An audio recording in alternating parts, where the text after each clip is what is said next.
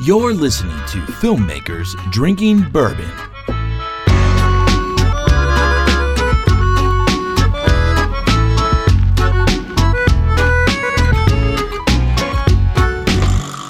Hola, ¿cómo estás? Estoy bien, ¿y tú? This is Alex. And this is Frank. And this is Kenny. And we are all filmmakers. And I'm drinking Buffalo Trace bourbon. So am I. We're drinking bourbon. Yeah, and I'm drinking tea. It's okay. It's the middle of the day. We should all be responsible. I'm just having a sip. It's fine. It's no big deal. Cheers. Cheers. Oh, Kenny. I cheersed in silence. Oh, no. We heard it. I actually felt it. It was great. Kenny, you and Frank know each other. We do. Frank? So, how do we know each other? Well, it was late one night. Oh, that's not this kind of show. Ooh. All good stories start this way. Frank and I know each other, I believe, Frank. But correct me if I'm wrong, because I was out in Ohio years past, and I presented a workshop, and then I did another one in West Virginia. So that's how we, I think, physically met. Am I wrong? You are correct. You're absolutely correct. There's one, you did a PA workshop in Dayton, Ohio, that Film Dayton helped you put on. Mm. And then the second one was a AD workshop in Elkins, West Virginia. Elkins? Elkins, say no more! Wow, holy... that's my namesake. It must be a great town. It's an awesome little town. That's cool. So you were doing workshops, and that obviously pertains to your career path and your knowledge base. Yeah. So, you know, who I am and where I come from, I'm a Yank by birth, but I live up here in Canada. And currently, I think that's a good place to be, mm-hmm. given some of the issues in the world. Having said that, you know what it afforded me, guys, was the luxury to work in both countries in an industry that is...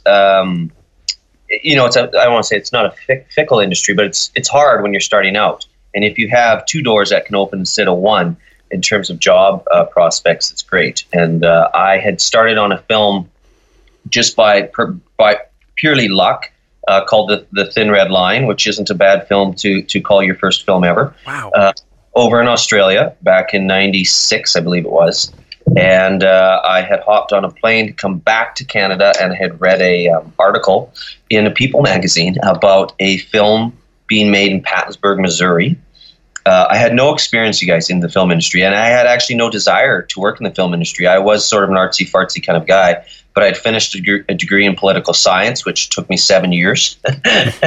So clearly, as they say, not all those who wander are lost. And anyways, that article pointed to Pattonsburg, Missouri, because they had moved the town. They, being the state, had moved the town to higher ground because it was continually being flooded out.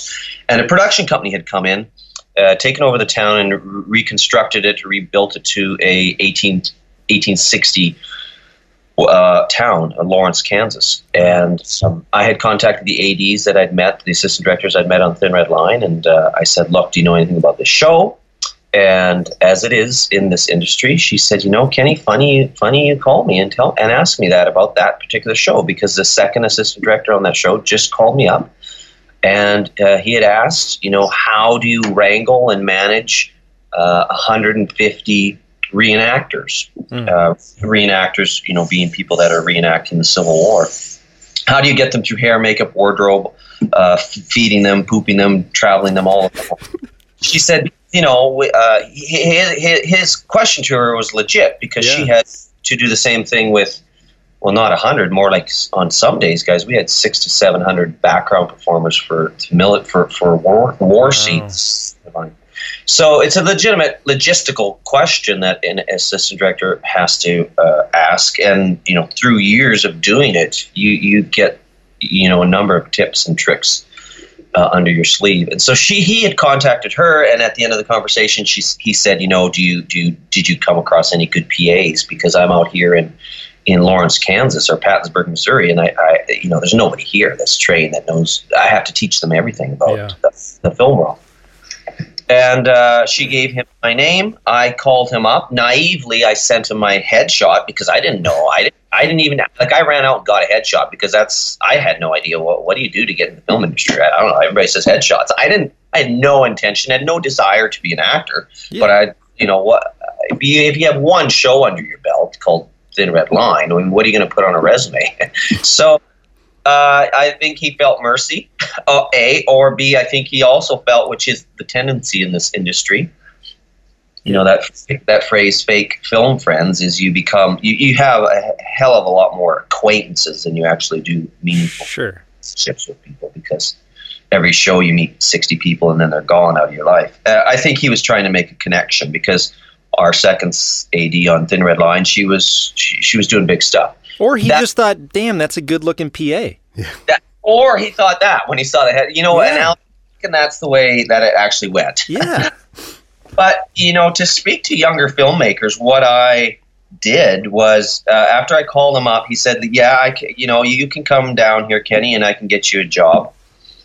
And I think he probably crumpled up my little headshot and threw it in the garbage can after the phone call and never expected anything, you know, never expected to hear from me. But I... took the step of throwing all my crap in the back of my little quarter-ton pickup truck, and I drove from Canada all the way down to Pattonsburg, Missouri, down to Kansas City, actually. I found the office, the production office, walked in there, went to the front desk, asked for the second AD's office, and I just walked to his door and knocked on it and said, hi, you talked to me 4 days ago. I'm Kenny.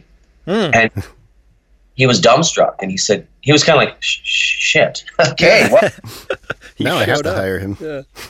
And, you know, that's the way I found. You don't start for 3 months. What do you do? Yeah. Yeah, I found that's the way I got, you know, you get your gigs, right? Is to. Totally. I'm showing initiative. I'm pretty impressed that you drove down there and was able to find the, I mean, maybe it's a tiny town, but like find all that stuff pre-internet. Actually. True. That's true, Frank. Yeah, no, you're right. Well, I mean, would he have given me the production office address? He might have. Yeah, he might have given me the production office. And this was in Kansas City, right? And this is pre-GPS too. So trying to get yourself around Kansas City without GPS and an address scrawled on a piece of paper. Anyways, from there everything just kind of to add to that, when that show wrapped. I think I looked in the newspaper or something, and I saw an ad for an independent film being done in Grand Forks, North Dakota. Wow. And the lead, I want to say the casting director, had a small part in the movie I'd done in Pattonsburg, which the movie I'd done was called Ride with the Devil. It had Ang Lee was our director. Oh my God. It was a fairly significant film, and Tobey Maguire, it was one of his first movies. Anyways, this guy was a casting director, and so I called them up in Grand Forks, and I said, like, I've worked in the AD department, do you need somebody? And they said, well, we can give you $50 a week, you know, and that's about it, and we'll put you up in the hotel. And so then I got back in that same old truck, and I drove down, and, you know, just things kind of – that's the way you get gigs, and that's the way I continued to get gigs until I got to a point where people actually – wanted to call me back. Oh my God. We you kind of glossed over something that I'm super curious. Your first film was The Thin Red Line. How being so new to the industry, can you kind of explain the process of how you ended up on that movie? Yeah. Pure luck. Being in the right place at the right time. I had finished that four-year degree, which had taken me 7 years, and thought, what am I going to do with my life? And my brother had been to Australia. He had a family, a host family over there. I called him up. I said, I'm coming over. I don't know why or what I'm doing. And I landed there, and they got me a job at a winery. And then about a month into it, they said, Kenny, we have a wedding to go to up in northern Daintree, northern Queensland. Would you like to quit this job and just go for the wedding? And I was like, sure. And I went to the wedding, and I was sitting outside of a pub having a drink with a buddy of mine, with the son and the family, and I've told Frank this story, I know, but I you know, you can tell sometimes, Alex, when you're having a conversation with somebody in person that they're not paying attention because they're drifting away, their eyes are drifting. whatever. I could tell that was happening. I said, Jaunt was his name, John, short for Jonathan. I said, what's up? And he said, did you see that babe that just walked out of the bar? And I was like, no, because I'm having a conversation with you. He says, you got to go check her out. And so I went out the gate, and I could see her walking down the street. I think she might have been with a boyfriend. I can't recall, but I had balls or guts. I went across the street down the far sidewalk, an extra block in front of her, came back so that I could hit her face on, right? Mm. What was I doing? Just checking her out. It wasn't like I was going to stop and say hi because I had no guts for that. Anywho, as I was approaching her, out of the corner of my eye on a phone booth, I saw an advert for being a featured extra or being an extra in this movie, The Thin Red Line. And specifically, they were looking to cast 12 featured extras to be with the main cast, to go through a boot camp, which was being put on by Warriors Inc., which is quite renowned in the industry. Owned by Dale Dye, and Dale Dye himself wasn't coming over to do the training because he was on a little show called Saving Private Ryan. Tiny show, yeah. He was filming at the time. And so I went back to Jaunt, and I sat down with his piece of paper, and he said, so what'd you think of her? And I was like, oh, fuck. I only forgot. But look at this, because I didn't even.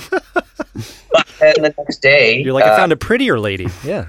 The next day I went into the extras casting office, and I think because I'm a Yank by birth, but I was raised in Canada, so I could still pull off a Yankee accent if needed, and I looked similar to the look that Terrence Malick was after with his principal cast, which was it was a story of, if you watch Thin Red Line, there's so many voiceovers, you don't know who you're listening to. But his point was that all these men were going through the same issues at the same time. And so even his characters, like if you look at, like my name is Ken Chaplin. If you look at Ben Chaplin, we similar. I mean, at the time I had hair. Frank will tell you I'm completely bald now. But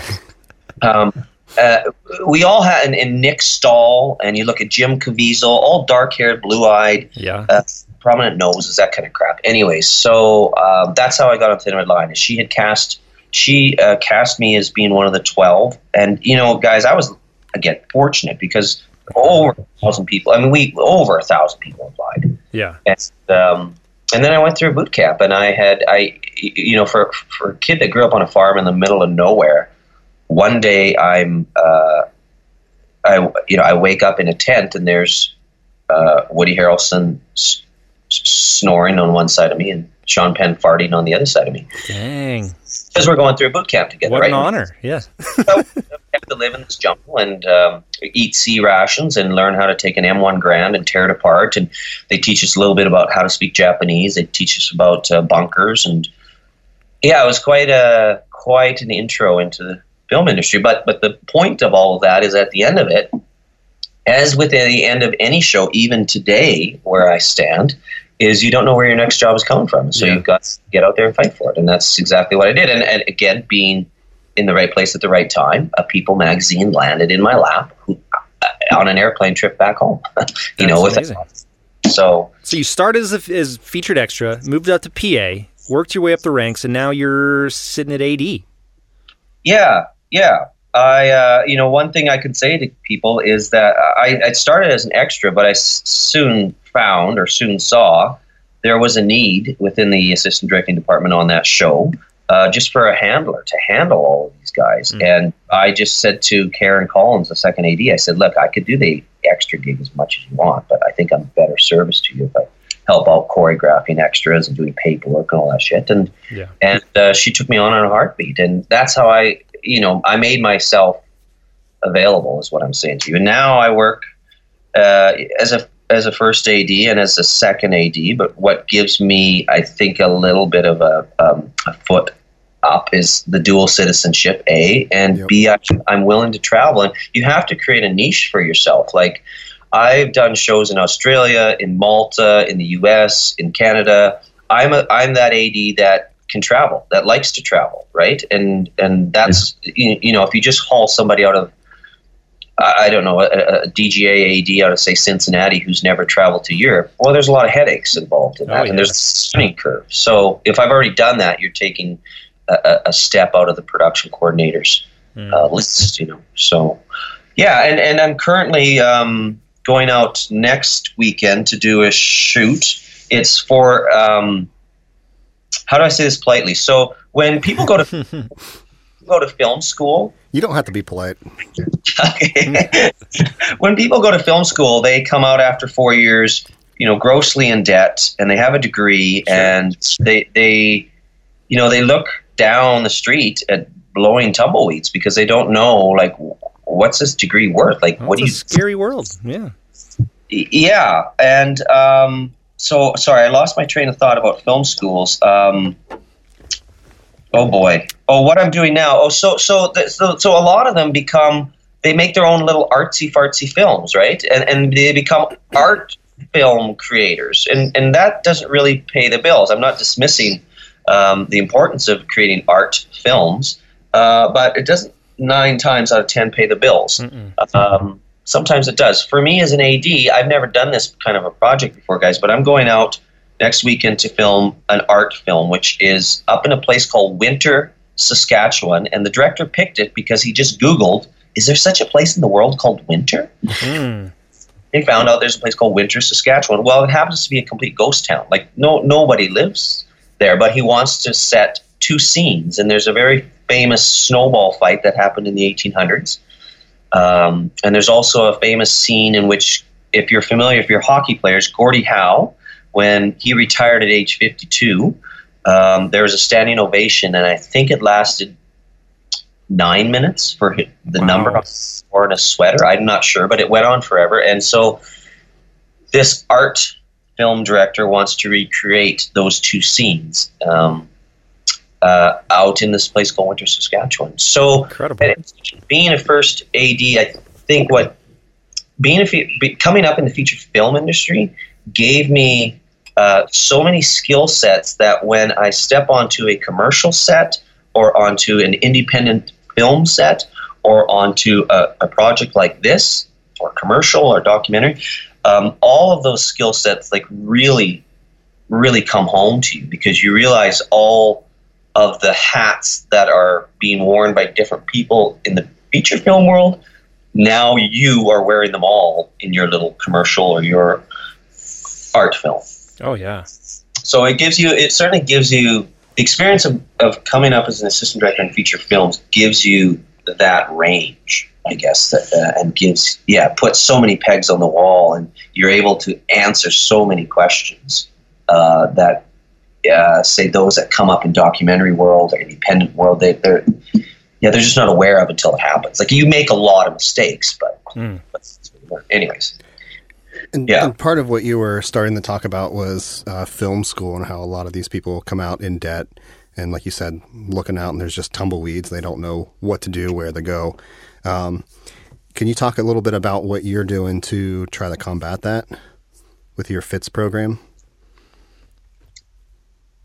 Yeah, I walk a fine line, Frank, with that, because film schools do a good service in that they are teaching the creative aspects of filmmaking. So if you look at any film school in America, 9 times out of 10, they're going to be teaching 5 topics: directing, acting, writing, editing, and cinematography or lighting.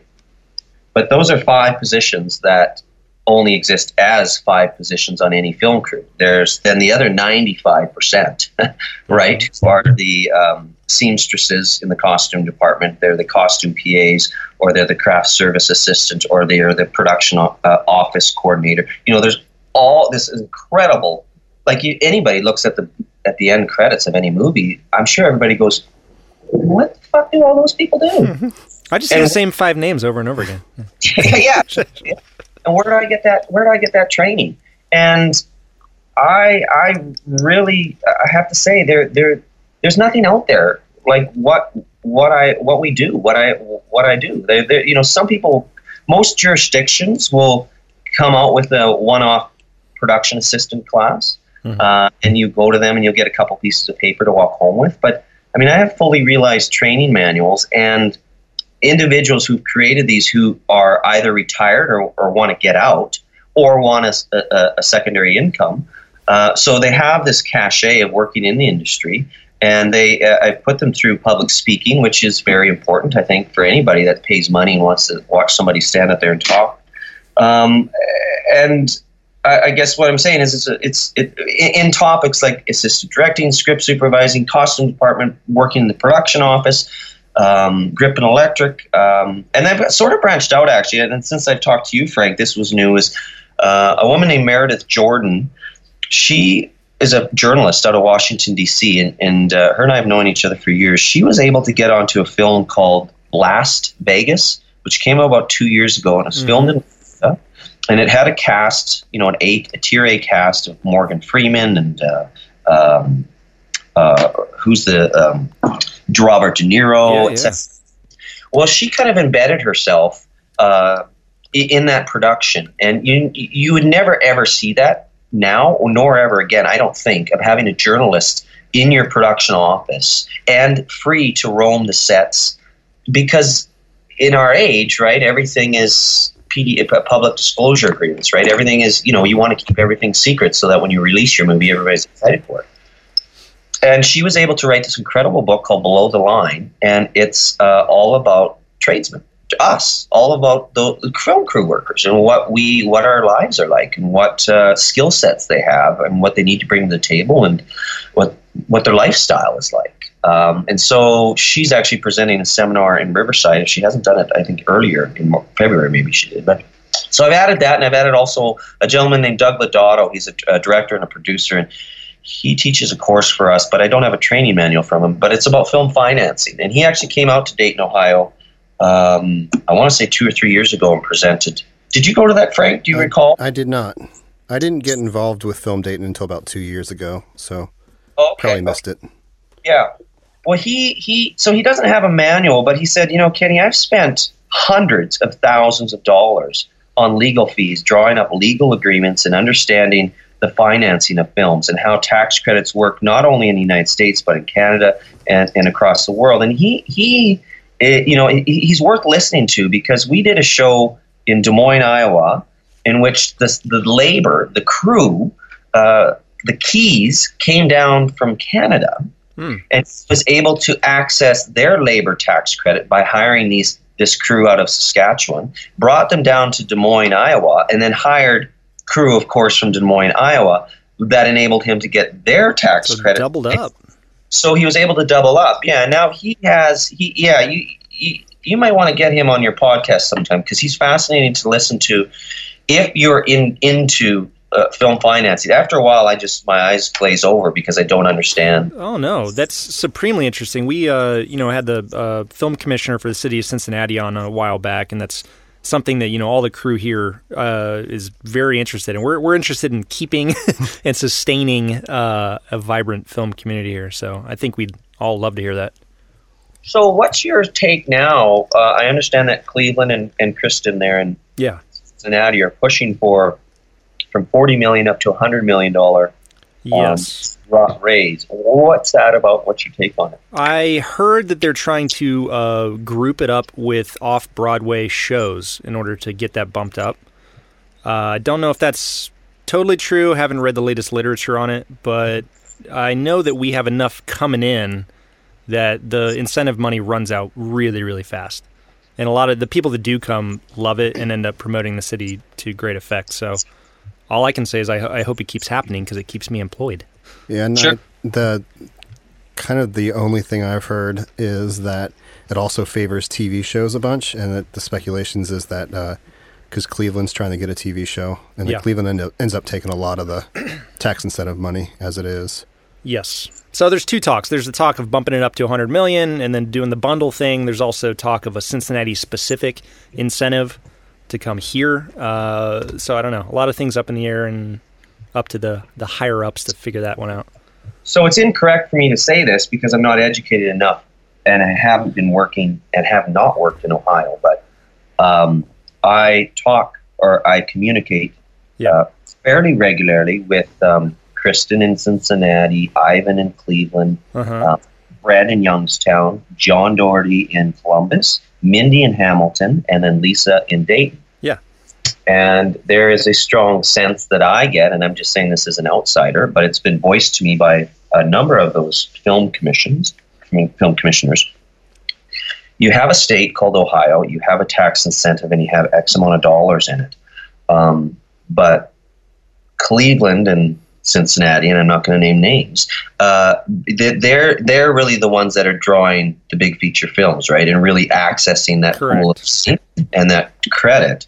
But there doesn't seem to be any desire to join hands with the other commissions in that state, which befuddles me because I would – any productions that come, like if you look at where Youngstown's situated, it's halfway, right, in between Cleveland and Pittsburgh, more or less. And so any filmmaker that's coming to Pittsburgh, their location scout, the range is going to go up to Youngstown. Sure. Anybody that's coming to Cleveland, their range is going to go down to Youngstown. It's going to go out to Columbus. So you're getting filming in Ohio, not just in Cincinnati, not just in Cleveland. You're going to be you're seeing it in Youngstown, you're seeing it in Columbus, you're seeing it, etc. So it seems to me, I don't understand the politics of it. I certainly get, I don't want to say isolationist. I certainly get you want to protect your community and grab what you can. But at the same time, I wonder sometimes if you hold hands, all 5 or 6 film commissioners, and say,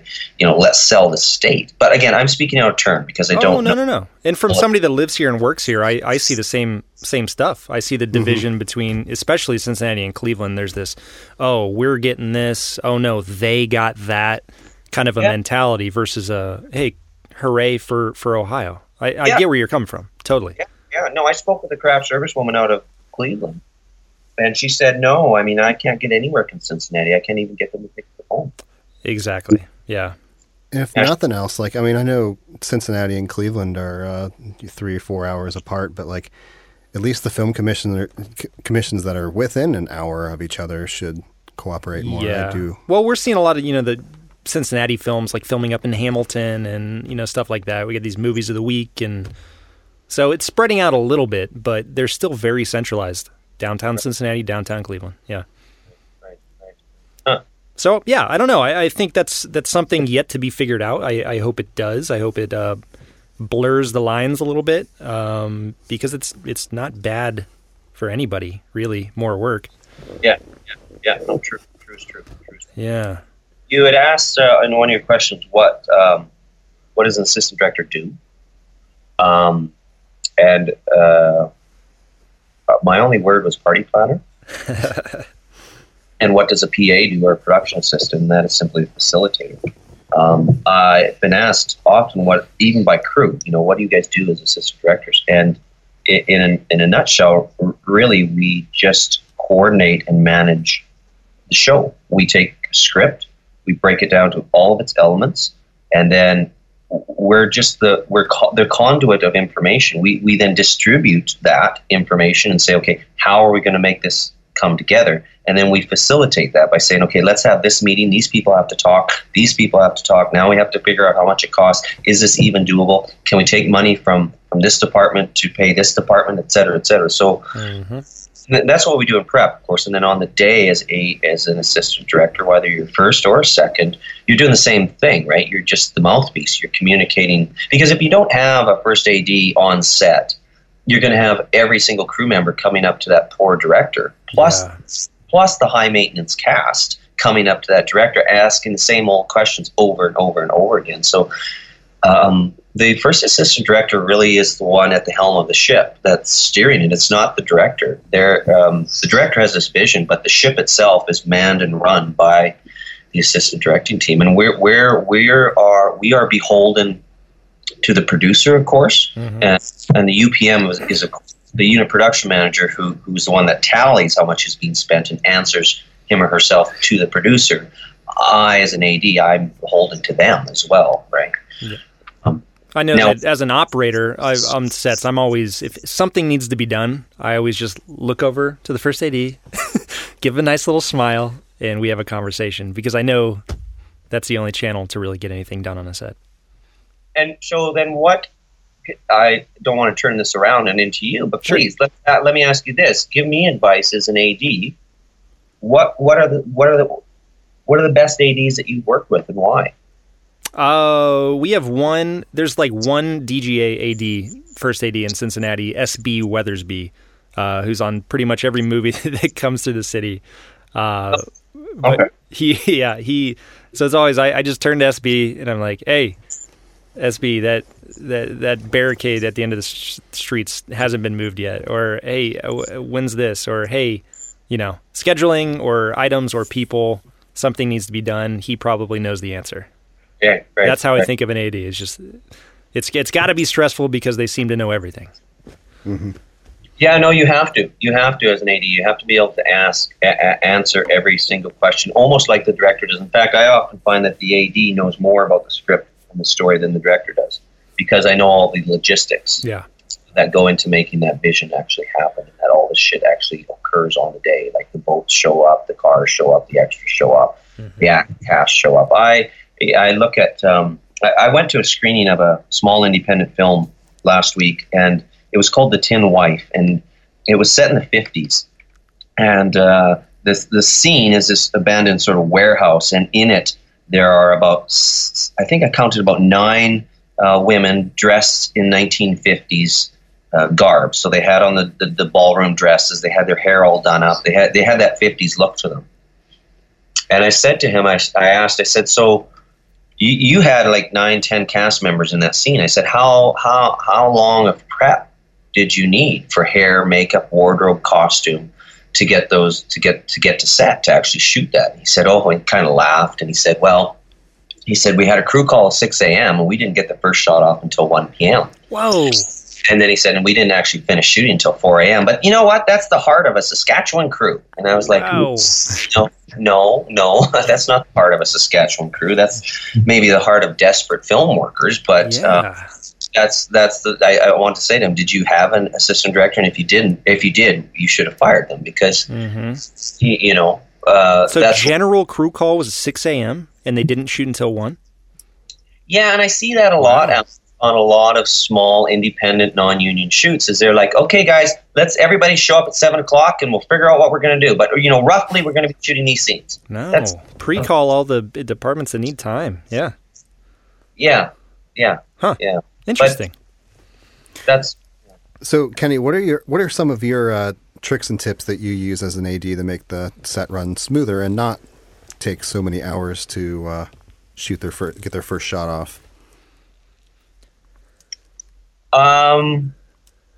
Well, if I talk about cast, one thing that I is a feather in my cap and has come back to haunt me in a good way on a couple shows is when you're shooting a shoot and you've got local actors, of course, involved, and then you've got the ones that are flying in from LA or whatever.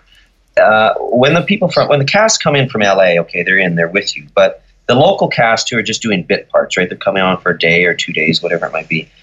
Every Monday morning, I will look at the coming week schedule, and the cast will have, I mean, the bit parts will have already been cast, or you would hope they have been. I'll have their phone numbers and their emails. So every Monday morning, I'll send out 3 things. I'll send out a text, I'll send out an email, and I'll actually place this weird thing called a personal phone call to those cast members. And I'll say, hey, Alex, roughly you're going to be shooting on Thursday. Rough call time is going to be approximately 8 o'clock. Mm-hmm. This is approximately where our location is going to be. These are approximately the scenes that you're going to be shooting. Do you have any allergies to food? Because, you know, we're going to be feeding you, of course, on that day. Your character's married, so do you have a ring size that you can give us for the props person to make sure you have a ring? Have you had your fitting yet with the costume department? Oh, you haven't. Okay, well, let me make sure I book that so that I get you in the next day or two, et cetera, et cetera, et cetera. And one of the other things I do in the body of the email or the text is I say, what is your preferred means of communication?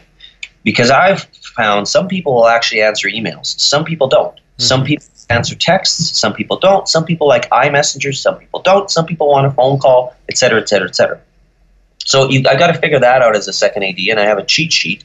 Because at the end of the day, you know, when we're wrapping out and I'm looking at tomorrow's work, I'm like, okay, I've got to contact, you know, this laundry list of people, the catering department. I've got to contact my transport guy. I've got to contact all these cast members. I've got to make sure, you know, but if I've already sent out those feelers on Monday, people are expecting a call from me. Yes. And I'll tell them that. I'll say, look, you know, you're not playing until Thursday. I'll give you a call Wednesday, and it might not be until midnight that I call you, but I'll be sure to call you. But that has saved my ass many times, and it was brought to my attention by I did a seminar in Kansas City, and I brought in the Housewives of Kansas City, it was called at the time. It was a web series, and they came in and they said, you know, Kenny, as local actors, we'll go in for a read through and we'll get the part, and that's maybe like 6 weeks before we actually go to camera.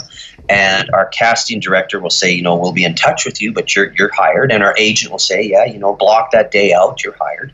And then we hear nothing until the night before. Mm-hmm. So we don't even know if everything's on schedule, if we're still going. And then we get a location, we drive to it. We have like no idea where this location is. So I get a map and I show up in what they call crew parking. And I don't know, I'm just an actress. I don't know, am I supposed to get into that white van and tell them where I need to go? I don't know this, right? And then I end up at base camp and it's like, who do I talk to? I don't know who to talk to. So doing all this preliminary work really saves your ass day by day throughout the week. You know, another trick that I use is as a second AD on Sunday, on my own dime, on my own time. Now I've worked from Monday until Friday morning or Saturday morning at 6 a.m. So I sleep all day Saturday. Sunday I might go stock up on booze and cigarettes and, for my fridge. But for Sunday afternoon, I'll actually create the next week's call sheets, all five of them, and have them mostly 80% done, like really dumbed in. And that might, you know, somebody not familiar with the industry or with this job they might say, well, that's obvious. But no, like a lot of second ADs will come in on the morning of, on Tuesday morning, start from scratch and build their call sheet from there. And they sit in their office, their little office, honey wagon, and you don't see them until like noon or lunchtime. And I think that's such a gross waste of time, because my job as a second AD is to think about tomorrow and to consider tomorrow. And so I'm there to put out any fires that come up. Well, I can't be putting out fires on the morning if I'm stuck in an office typing in data, right, for tomorrow. So, and a lot of second ADs who I've worked with through the years are like, oh, I'm not going to waste my time. That's my time on a Sunday. I'm like, well, you know, I mean. Yeah. Makes your job the rest of the week that much easier, though. No, I wouldn't say easier, but a little more streamlined and manageable. Oh, so much more. You have time to chat with people. And that's the biggest thing about one of my favorite things about being a second AD is I literally have to talk to everybody each morning and each during the day to tell them about tomorrow. And, hey, Frank, on Thursday we have a car coming in that needs to be rigged with a hood mount. Do you have that hood mount? Oh, shit, no, I haven't ordered it. Okay. So I get to actually – but I give this advice, and that is, instead of always talking, and William Hurt taught me this, instead of walking up to an individual, whether it's a crew member or a cast member, and immediately talking shop, right? I ask them personal questions and talk to them about their day and how they're feeling. And then I say, hey, give me a second here. I just want to talk shop for a second. Mm-hmm. And then, you know, then they get it, right? But you really get a sense of who people are. And, you know, like I learned quite quickly on a show who not to go to with my preliminary call sheet until after lunch or until 4 or 5 hours into the day, because the beginning of their day is like chaos, right? Yeah. Yep. Stand-ins, they'll talk to you right away. Sure. But the department heads probably are, running around like chickens with their head kicked off. Yeah. Yeah. You know, another tip that I have is when I worked as a second AD, I went out to like a Dollarama store or whatever it was, and I bought 12 binders, just cheap binders, and then I bought the dividers. And I would put each show, I would put a cover sheet on the binder that said the name of the show, but inside it, I would put things in there like a whack of deal memos, a whack of time cards. I put a bunch of ResDeck forms. ResDeck forms are residency forms. So if we're coming to Ohio to film a show and they're going to access the labor tax credit, they need to prove, producers need to prove that you're a local hire, so you have to fill out a res deck form. I'll put in their shooting schedule, I'll put in their one-liner, all that kind of crap. So it's a nice little kind of almost like a welcome binder, but it helps me as an assistant director because I don't have people coming to me every day going, hey, you got a timesheet, hey, you got a deal memo, hey, you got this, hey, you got that. No, they've got it all on their truck. Every department will have that binder. So it's just these little time-saving tip kind of things that I've learned through the years that really make my job more efficient, make me more efficient, and make me more accessible and available to step in when shit's fan, because it's going to hit the fan. Always, inevitably. And one thing you say in your classes is, I think, let me know if I'm butchering this, and be invisible yet unforgettable. Mm-hmm. Yeah, I guess, Frank, I take that even into my position now. Like I usually say that when it comes to being a production assistant, you're starting out, you do something good, you want people to notice so that they think of you and hire you the next time and the next time and the next time. But to be candid, I mean, people are looking at you all the time. You don't need to raise your hand and say, see, look what I just did there. So I coined that term, or I stole it from somebody. Be unforgettable, but be invisible. Like you don't need, I mean, I don't know. Well, just like you said with those little binders and stuff that you're dropping off at the different departments and stuff, that's being invisible. You're not making them come to you like, I'm so important, you have to mm-hmm. come to me for the forms. Mm-hmm. And it's making them feel like I've taken care of them, right? Now I've helped them, right? Now they don't have to go through the whole rigmarole of coming down to base camp, tracking me down, and getting into the honey wagon and trying to find a deal memo. It's all taken care of for them. Another tip that I do, too, is when it comes to catering and crafty, I used to own a food truck, and I know how much time it takes to prep for an event. When you're serving a crew, you're doing that prep time while you're also serving them for the next day, right? So I guess my tip is every Monday, I'll go to my caterer and I'll go to my key craft service person. And I'll say, okay, this coming week on Wednesday and Friday, we've got 65 extras coming in on both those days. And roughly, I can tell you that their call time is roughly going to be about this time. And you're going to have either prepare, an extra 60 to-go burritos for breakfast or whatever it might be. But most of the crew are so busy on the day doing their job that they casually look at tomorrow. And you're lucky if they even look at Wednesday or Thursday or Friday.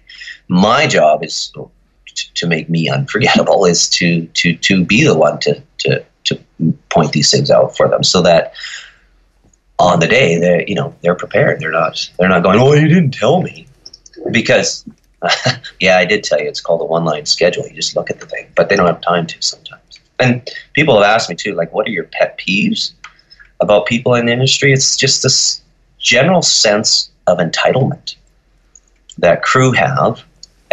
Cast, of course, have it. I mean, that's legendary. But crew have a sense of entitlement. Oh, craft service food sucks. Oh, it's free. Doesn't have to. Yeah. Yeah. You don't. We don't, like. It's not in any union agreement that we have to pay you or we have to feed you breakfast. It's a courtesy. This is actually a courtesy. Yeah. I don't like the food. Well, you can ask the chef if you have, allergies and stuff. But this sense of entitlement is they all want a phone call. And another real pet peeve that burns is, so the makeup and hair department, they have a trailer, and they do an amazing job of allowing a cast member at 4 a.m. in the morning who's grumpy and tired to come into this beautiful trailer that's got candles lit and, I don't know, some kind of beautiful music playing and it de-stresses them and they can calm down. They do this great psychological babble on the cast, so that when the cast walk out of the trailer, they're ready to do their job, ready to do what they're paid for. Mm-hmm. But that same hair and makeup team, I've seen it rarely, guys, where they don't take this sense of entitlement, where they sit in their trailer and they wait for a member of the assistant directing team to come up to the trailer door, knock on it and say, you guys, we have the cast traveling to set, and you might want to be on set, so I've got a van for you. Mm. Oh, instead of, when the cast member steps out of the trailer and they're done in their hair and makeup, get your shit together, get in a van and go to set. Yeah. Don't don't wait for somebody to come and tell you when it's time for you to go to work. And I see that routine, and it's just, it blows. To me, it's not professional, right? But their excuse is, well, Kenny, if the cast are sitting down here in base camp waiting for the lighting setup to be finished, if they have an issue, you know, they need their lipstick reapplied or something, they can come right into a trailer, and we're here for them. Well, to me, it's like bullshit, because that hardly happens. But yeah. Anyways, there's a pet peeve. But enough negativity. What? I want to know some of the crazier things that you've. What's? I don't know. Just something out of the ordinary as any member of the AD department that you've had to deal with. I guess maybe an accomplishment, a problem that you've solved, popped up out of nowhere. Anything that you can think of off the top of your head?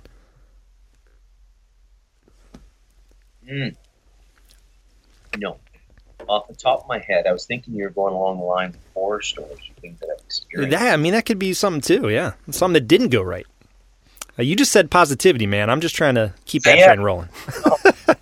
Well, I just, like, in terms of our position as ADs, we're in charge of safety on the film set. Yeah.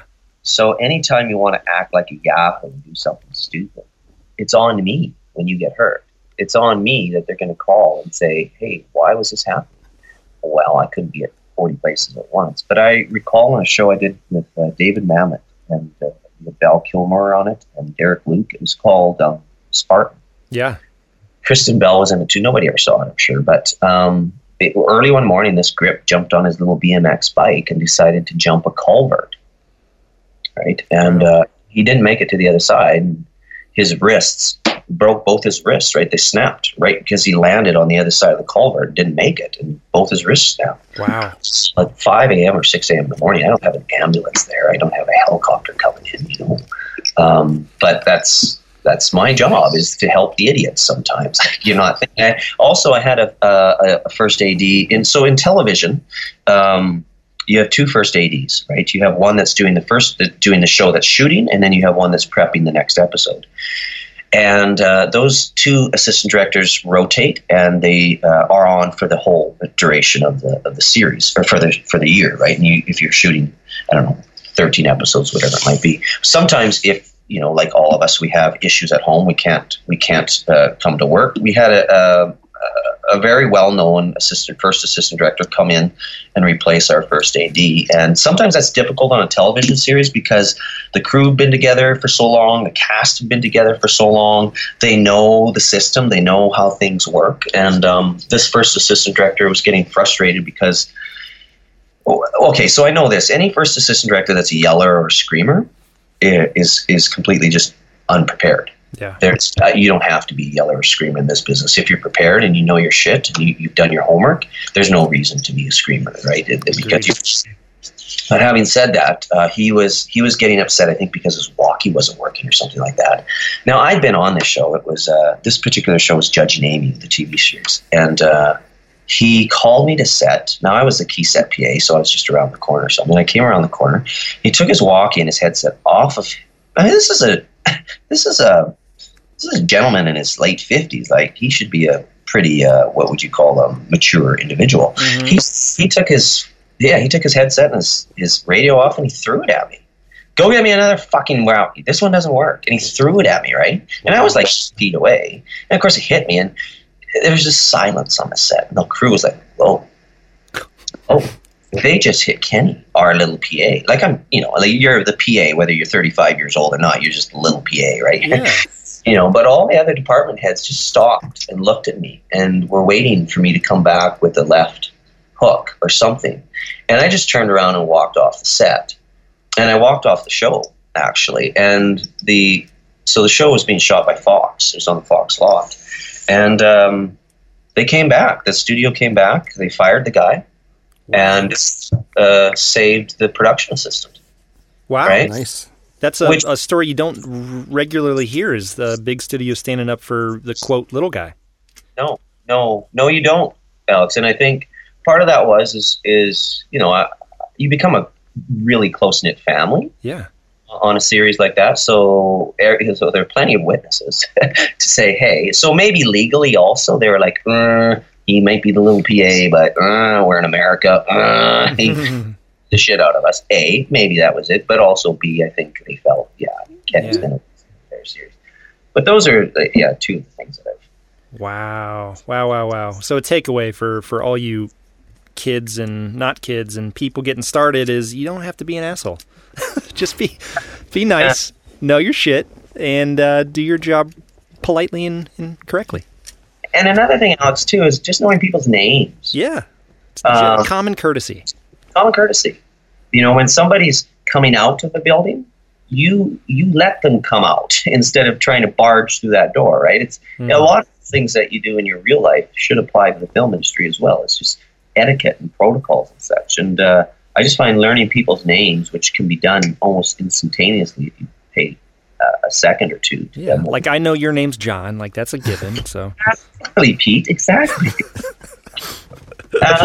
And just lastly, because you got me on this topic, as ADs, everybody's always coming up to us with their problems. What's going to happen? How do we do this? How do we do that? Mm-hmm. In your real life, if you're going to succeed in any line of work, you never just state a problem. You state a problem and offer a solution, or even another solution, like possibly two solutions.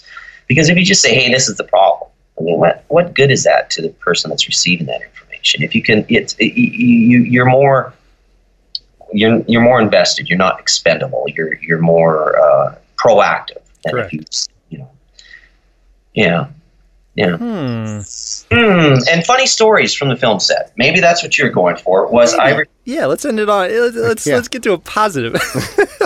I was on a set. And it was an exterior set. The camera was across the street, and we were filming extras, and the lead cast were walking on the sidewalk, and then the lead cast were going up the steps of a courthouse and into a courthouse. Mm-hmm. So my camera, my frame was, maybe 10 feet on either side of the courthouse, shooting from across the street.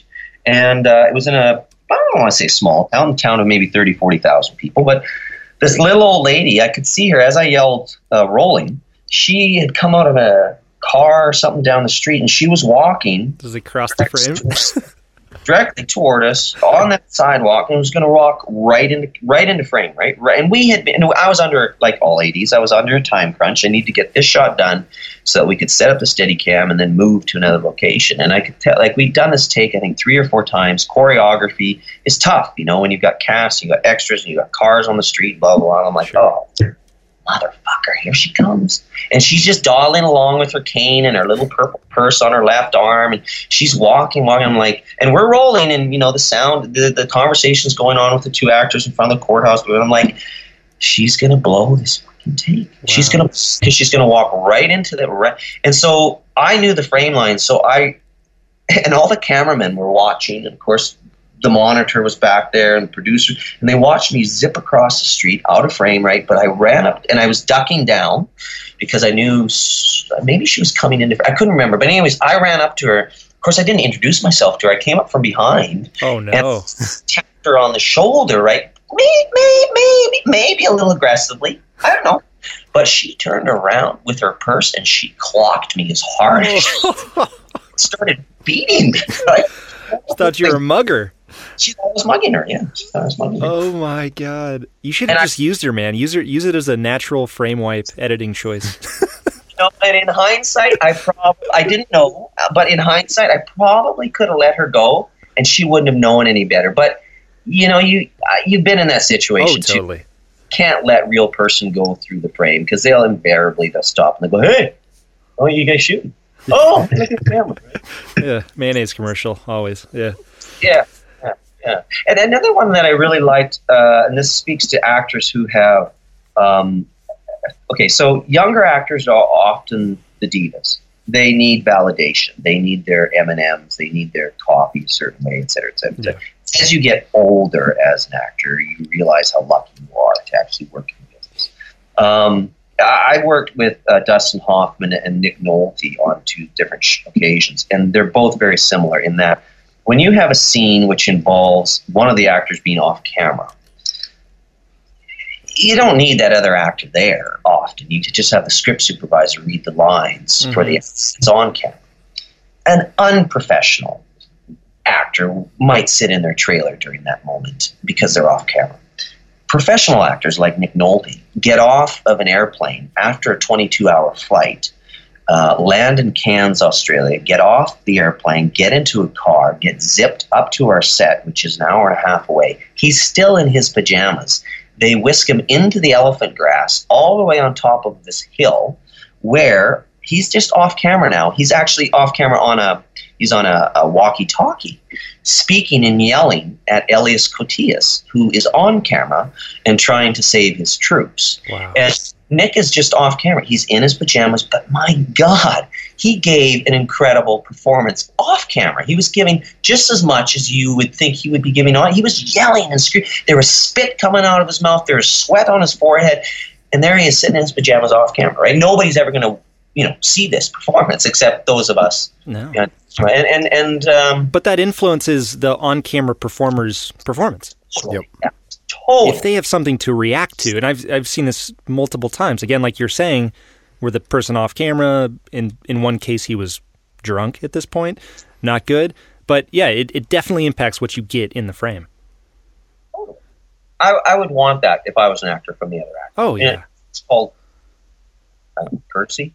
Yeah. Yeah, and same with Dustin Hoffman. We had the same thing. It was Rachel Weisz was on a phone call. She was on a balcony, and at the other end of the phone call was Gene Hackman. But Gene Hackman couldn't be there. He was in LA, I can't remember. But so Dustin Hoffman said, "Hey, I'll step in." Mm. Dustin Hoffman came in on his own day off, stood behind the camera, and read the lines for Rachel. Now, I mean, Gene and Dustin go way back, so maybe there's a deep friendship there, and they support each other. But anyways, I just think for young actors, be thankful for where you're at and do everything you can to help the show. Totally. It's a team effort. Yeah. Every little addition from any crew member or cast member, it all contributes to a better end product. So, yeah. Yep. So, Kenny, where would people go to find out more about you and what you're doing? Well, I have a company, Frank, called Film Industry Training Seminars, but I've been told that is a really long, boring name. I want to go to seminar. And who'd want to go to train? So if you go to filmcrewtraining.com, it'll actually link to our website, filmcrewtraining.com. And I know I have a Twitter handle and an Instagram handle called Film Crew Trainer. And this, I don't know when this will air, but this weekend I'm actually coming to Youngstown, Ohio to present the assistant directing seminar. And nicely and fortunately, all of the film commissioners have posted this workshop on their social media, which is awesome because this is going to benefit all of those working in the film industry in Ohio. Oh, yeah. And, yeah. Maybe that's the first step towards the cooperation between everyone. Unifying factors, Kenny. Yep. There you go. Woo! You can be the glue, my friend. But I think it's so vitally needed training. Like you don't like 9 times out of 10. Like Alex, or Frank, how did you guys get? Like, how did you get your first gig, and what was your training? Was it like 9 times out of 10? I hear this on the job training. Ha! I don't think I've been trained to this day. No. Yeah, my first job, I started out in grip and electric, and it was just dumb luck. Mm-hmm. PA, got thrown in with grip department, moving sandbag, muscle carts and stuff, and. Got pulled onto a commercial, got pulled onto a movie, joined the union, moved over to camera. Here I am. And here you are. So yeah. What if, Alex, you'd taken a 2-day workshop prior to that first gig, and they said, this is what a cardellini looks like, and this is how you use it. This is how you put a C-stand away. Sure. This is where you want to put your hands so you don't pinch your fingers. This is how a walkie-talkie works.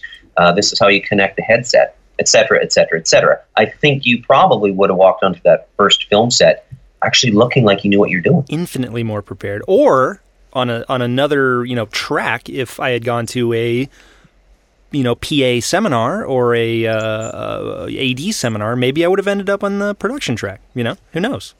Right. True. But yeah, we all find our paths in one way or another, but I think you're right. Training is imperative. Yeah. I'd say it's the trade school. You got film school. Yeah. Creative. Trade school is what you do. Love it. Yeah. So I should change the name of this company to Film Crew Trade School. Just keep Film Industry Trade School. Done. We can work together. Oh, that's awesome, man. Anything else you want to add? Words of nuggets of advice, any horror, don't do this kind of things? This, for those that are starting out, is the lifestyle.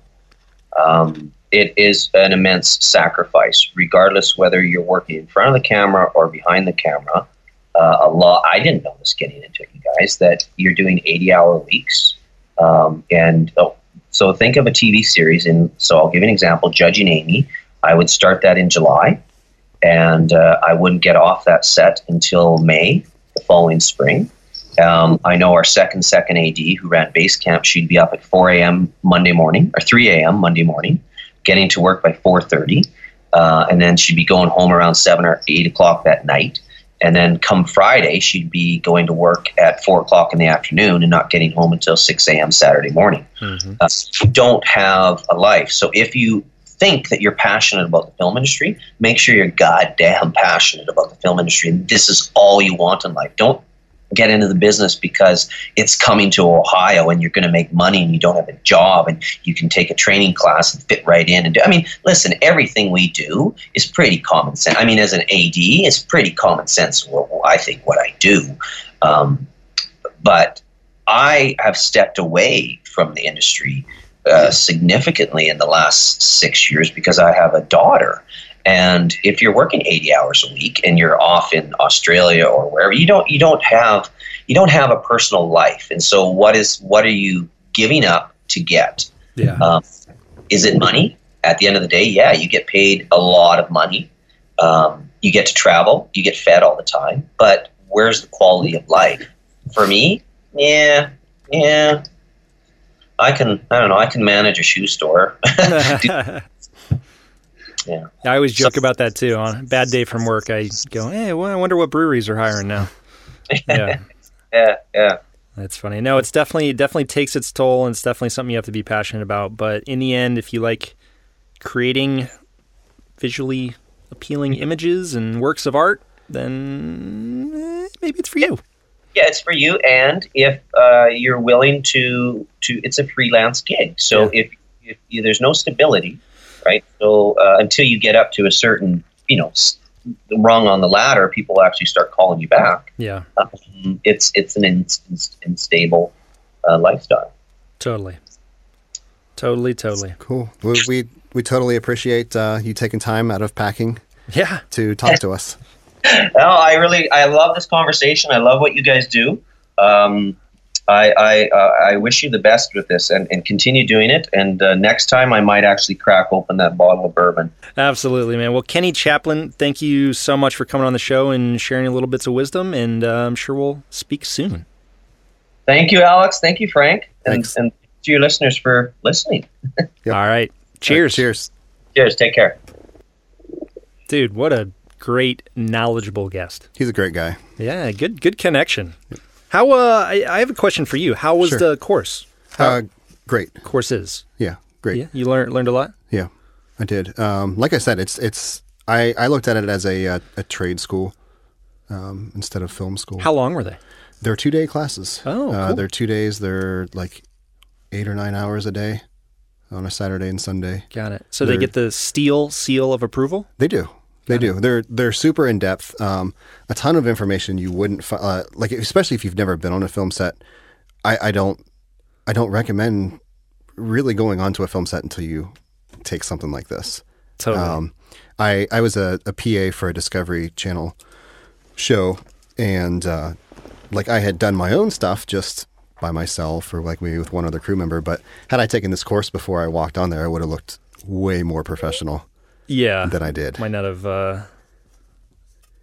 I feel like I embarrassed myself in my first job for sure. Yeah. Cool, man. Well, yeah. Hopefully, people take the opportunity to take the course, learn a little bit, jump on their first project or maybe their next project a little more. In the know. I'd start with the PA class, and you'll see people say oh, you don't need to take a PA class because you just learn on the job. No. But there's some stuff he covers that you you're not going to learn walkie stuff on the job. You want to learn that stuff before you put the headset on for the first time. basics that you need to know, building blocks. And then there's just little tidbits you pick up that you wouldn't, it would take you probably a while to work on set to pick up. Like, I never noted, like if you are going to walk into the hair and makeup thing, you say stepping up because they might have like an eyeliner next to someone's eye and stuff. So you don't shake so they know you're going to shake the trailer when you walk up. Just got it. Stuff, yeah. You know, you don't want to just charge in. Sure. There. Bowl in a china shop. Yep. A steel bowl in a china shop. Yep. Got it. Awesome, man. Any reminders, ratings, reviews? Guys, you got to rate and review. Yeah. That's not an order. I'm just saying, like, please do it. We like it. Pretty please. Yeah, pretty. Yeah, if you like what you're hearing, subscribe, leave a rating, review, and we'll read it on the show. Yeah. No matter what country you're in, because we'll find it. Yep. We'll find you. We'll dig it up. We'll change our country code. We'll find that Chinese review. We'll read it. You can't hide from us. No, you cannot. And as always, you can follow us on social media at FDB Podcast. And we want to know of a time on set that you could have used a better trained PA or AD. Yes. We want to know. Cool, man. Well, until next time. Yep. Cheers. Cheers.